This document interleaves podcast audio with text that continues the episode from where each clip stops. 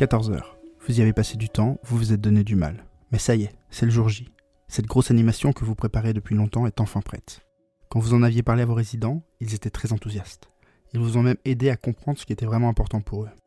Sûr, cette animation va cartonner. D'ailleurs, il y en a déjà trois qui attendent au salon pour être sûr que l'animation ne commence pas sans eux. 14h05. Quelques autres vous ont rejoint, mais vraiment pas beaucoup. Attendons encore un peu. 14h10. Bon, il n'y aura pas plus de monde. Et là, vous devez commencer parce que certains commencent déjà à s'assoupir dans leur fauteuil. L'animation se passe bien, elle plaît au petit groupe de participants. Mais pourquoi ne sont-ils pas plus nombreux à participer? Je m'appelle Antoine Gérard, vous écoutez Sociogérontologie, le podcast pour comprendre les vieux. Aujourd'hui, on répond à la question pourquoi les personnes ne participent-ils pas aux animations faites pour eux? Pour favoriser la participation, il faut comprendre deux choses. Pourquoi ceux qui participent participent-ils? Pourquoi ceux qui n'y participent pas ne participent-ils pas Dans l'épisode précédent, nous avons répondu à la première question. Aujourd'hui, nous répondons à la seconde. Mais comme je n'aurai pas le temps de répéter ce qui a été dit dans l'autre épisode, je vous incite à le réécouter au préalable. C'est l'épisode numéro 12. C'est vraiment important de réécouter cet épisode parce qu'il faut voir la non-participation comme une balance. D'un côté, il y a ce qui pousse la personne à participer, c'est la dimension relationnelle identitaire que nous avons parlé dans l'épisode précédent. Ceux qui ne participent pas ont évidemment ces mêmes besoins d'être en relation. Sauf qu'à la différence de ceux qui participent, ils n'ont pas ou plus les compétences sociales et relationnelles qui rendent cette participation possible. L'autre côté, le côté non-participation de la balance, est trop lourd et tout l'enjeu est de travailler sur l'animation pour alléger ce côté de la balance ou rajouter du poids de l'autre côté de manière à ce qu'il soit euh, en faveur de la participation. Voilà notre programme du jour. Identifier ce qui freine la participation de cela comprendre comment lever ces freins.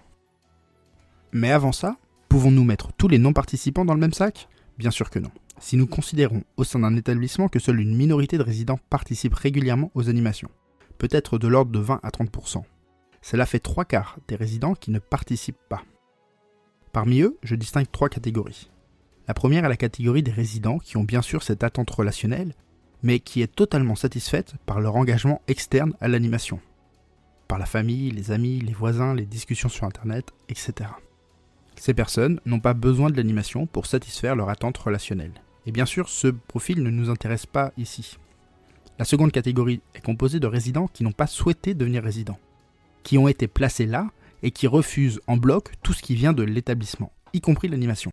Leur situation est plus préoccupante, mais ce n'est pas avec une animation que nous améliorerons la vie de ces personnes. Pour eux, je vous incite d'abord à travailler sur la notion du chez-soi. Le podcast numéro 9 sera un bon début. Insuffisant, mais un bon début quand même. Ces deux catégories cumulées doivent représenter autour des 15 à 20% des résidents, ce qui nous reste 50 à 60% des résidents dans la troisième catégorie, soit la majorité de vos résidents. Cette troisième catégorie est constituée de personnes qui ont le même besoin relationnel que les autres, mais ne trouvent pas dans l'animation la satisfaction de ce besoin soit parce qu'ils ne perçoivent pas dans l'animation autre chose que quelque chose de collectif ou de thérapeutique, soit parce qu'ils n'arrivent pas à s'intégrer au groupe, soit parce que matériellement et physiquement l'animation est compliquée, soit etc. etc. Il y a plein de raisons. Nous allons revenir sur ces raisons, mais comprenons bien que cette catégorie est notre cible prioritaire pour l'animation. Ils sont en attente de participation, mais jusqu'alors ne parviennent pas à en tirer ce qu'ils aimeraient. Une satisfaction de leurs besoins relationnels. Nous allons nous concentrer sur eux. La thèse de cet épisode est donc très simple. Plus de la moitié de vos résidents désireraient participer afin de satisfaire leur attente relationnelle, mais ne le font pas car plusieurs freins leur en empêchent. Si leur pulsion de participation est intrinsèque, ces freins, eux, sont extrinsèques, c'est-à-dire liés à l'animation, et nous pouvons donc agir dessus. J'ai identifié 5 types de freins, certains bien connus, d'autres un peu moins. Le premier type de frein est dit frein matériel. Il s'agit de répondre à la question est-ce que les modalités de l'animation correspondent à ce que veulent les participants Et quand on parle de modalités, on parle à la fois des horaires de l'animation, de la durée, du lieu de l'animation.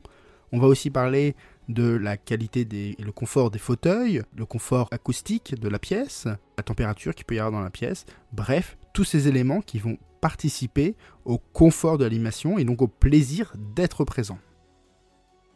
Le second type de frein est dit fonctionnel ou sensoriel, et il s'agit de répondre à la question est-ce qu'il est possible de participer à l'animation avec un handicap ou une incapacité? Il est donc ici question de prendre en considération les domaines de la force, de l'endurance, de la dextérité, de la capacité cognitive, mais aussi des capacités sensorielles de la personne, son ouïe, sa vue, son toucher, etc. En règle générale, quand on pense à adapter l'animation, ce sont ces éléments-là, fonctionnels et sensoriels, que nous prenons en compte. Et nous avons donc l'habitude de s'adapter ou d'adapter nos animations à ces éléments. Troisième type de frein, les freins symboliques. Est-ce que le résident pense que l'animation est pour lui, qu'il en a le niveau? Ici, on ne parle pas du niveau réel de la personne, ses capacités, mais on parle de sa perception qu'il a au regard de ce qui est attendu par l'animation. On va s'intéresser au niveau intellectuel, au niveau fonctionnel, social et culturel, mais non pas réel, mais bien perçu. Tout l'enjeu est donc de rassurer la personne sur le fait qu'elle est bien à sa place dans l'animation et qu'elle en a les capacités. Attention, ce frein symbolique peut marcher dans l'autre sens. Une personne peut refuser de participer parce qu'elle se sent supérieure au niveau qui est attendu par l'animation. Elle peut estimer que ce n'est pas pour elle, ce n'est pas de son milieu social, que c'est trop facile, trop accessible. Quatrième frein, les freins relationnels. Est-ce que la forme de relation proposée par l'animation correspond aux attentes? Et oui, parce que certains vont venir dans l'animation pour rigoler, d'autres de manière beaucoup plus sérieuse, d'autres enfin vont chercher juste à discuter avec leur voisine. Bref, qu'est-ce qui est permis, qu'est-ce qui est toléré, qu'est-ce que vous acceptez dans l'animation, et qu'est-ce que la personne perçoit de ces éléments-là? Et puis, il y a aussi la dimension affinitaire. Je vais participer parce qu'un tel et un tel participent, ou à l'inverse, je refuse de participer parce qu'un tel et un tel n'y participent pas. Et donc, sur ces freins relationnels, il faut chercher à constituer une bonne ambiance, bien évidemment, qui correspond aux participants, mais tous les participants n'attendent pas, n'attendent pas la même ambiance de l'animation. Il faut donc réussir à construire des animations différentes avec des ambiances différentes. Ce frein relationnel est très proche du cinquième frein, que j'appelle motivationnel. Mais attention, pas la motivation comme nous l'avons abordé jusqu'alors, mais la manière dont l'animation va être perçue et donc présentée par l'animateur. L'idée, c'est d'arrêter de présenter l'aquabike comme un moyen de nager ou la chorale comme le moyen de chanter. Pour le participant, la finalité de l'animation n'est jamais ou presque ce qui est affiché dans le titre de l'animation. Aussi, les raisons de la participation peuvent être très nombreuses. Trouver sa place, s'amuser, sortir, voir du monde, discuter avec des résidents, se dépenser, se changer les idées, progresser, s'approprier l'espace, etc., etc. On pourrait avoir une infinité de raisons de la participation. Seulement, elles ne sont pas affichées. Et ce qui est affiché, souvent, ne laisse pas entrevoir la possibilité de faire toutes ces choses-là. Il faut donc travailler à cette perception. En fait, cette perception de tout ce que peut apporter la participation, c'est ce que les résidents qui participent arrivent à percevoir, et c'est pour cela qu'ils reviennent. Et c'est parce que les autres, ceux à qui on s'intéresse aujourd'hui, ne perçoivent pas ce second niveau, qui est trop souvent caché, qui est notamment caché par un objectif érotique, qu'ils ne participent pas. 5 freins, mais maintenant, que faire? Premièrement, lever les freins évidemment. Gagner en conscience de ce qui limite la participation permet de rééquilibrer les choses. Mais vous l'aurez compris, lever un frein, c'est bien souvent en mettre un nouveau. Et en effet, il est impossible de satisfaire tout le monde. Face à ce constat, la mauvaise idée qui pourrait paraître pourtant la plus raisonnable est de faire une animation moyenne, avec le minimum de contraintes pour tous. Un espèce de consensus qui mettrait tout le monde d'accord. Vous coupez la poire en deux. Ça paraît raisonnable, ça paraît réaliste, Sauf que ce faisant, vous ne satisfaisez plus personne. C'est comme si je demandais une grenadine à l'eau parce que j'ai soif, mais que vous m'apportiez un verre d'eau. Ça va peut-être étancher ma soif aujourd'hui, mais ce n'est pas ce que j'avais envie. Et demain, je resterai chez moi pour boire mon verre d'eau. Non, la solution n'est pas de tenter de faire l'animation ultime, celle qui met tout le monde d'accord. La solution est de construire en conscience votre planning d'activité, de varier les heures, les durées, les lieux, les difficultés, les invités, le sérieux de l'activité. Il faut vous diversifier, mais diversifier vos formes d'activité. Je ne parle pas de diversifier le type ou le thème d'activité, mais bien sa forme. Dans le prochain épisode, nous nous consacrerons à cette question des formes de l'animation. 2. Vous pouvez aussi agir sur la présentation des animations aux résidents. Arrêtez de parler du thème de votre activité. Arrêtez de parler des bénéfices thérapeutiques que les résidents pourraient obtenir. Parlez des bénéfices relationnels ou identitaires à court terme que le participant va obtenir. De la satisfaction immédiate qu'il aura et adapter ce bénéfice à ce que vous comprenez de la personne. Il s'ennuie Proposez-lui de se changer les idées.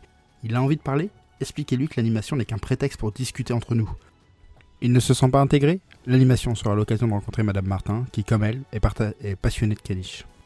Enfin bref, l'animation apporte beaucoup. Chacun peut y puiser ce qu'il a besoin à l'instant T de sa vie. Et c'est ça que n'ont pas compris ceux qui ne participent pas. Donc oui, pour certains, l'animation sera occupationnelle. Mais où est le problème? Dans le prochain épisode, nous continuons notre quête pour favoriser la participation à la vie sociale des personnes âgées. Un épisode consacré aux formes de l'animation afin de comprendre ce que nous pouvons faire dès demain pour favoriser la participation de chacun des résidents. D'ici là, n'oubliez pas de partager cet épisode, de le faire écouter à vos équipes et vos collègues. Et si l'épisode vous a plu, vous pouvez lui décerner une note de 5 étoiles sur Apple Podcast.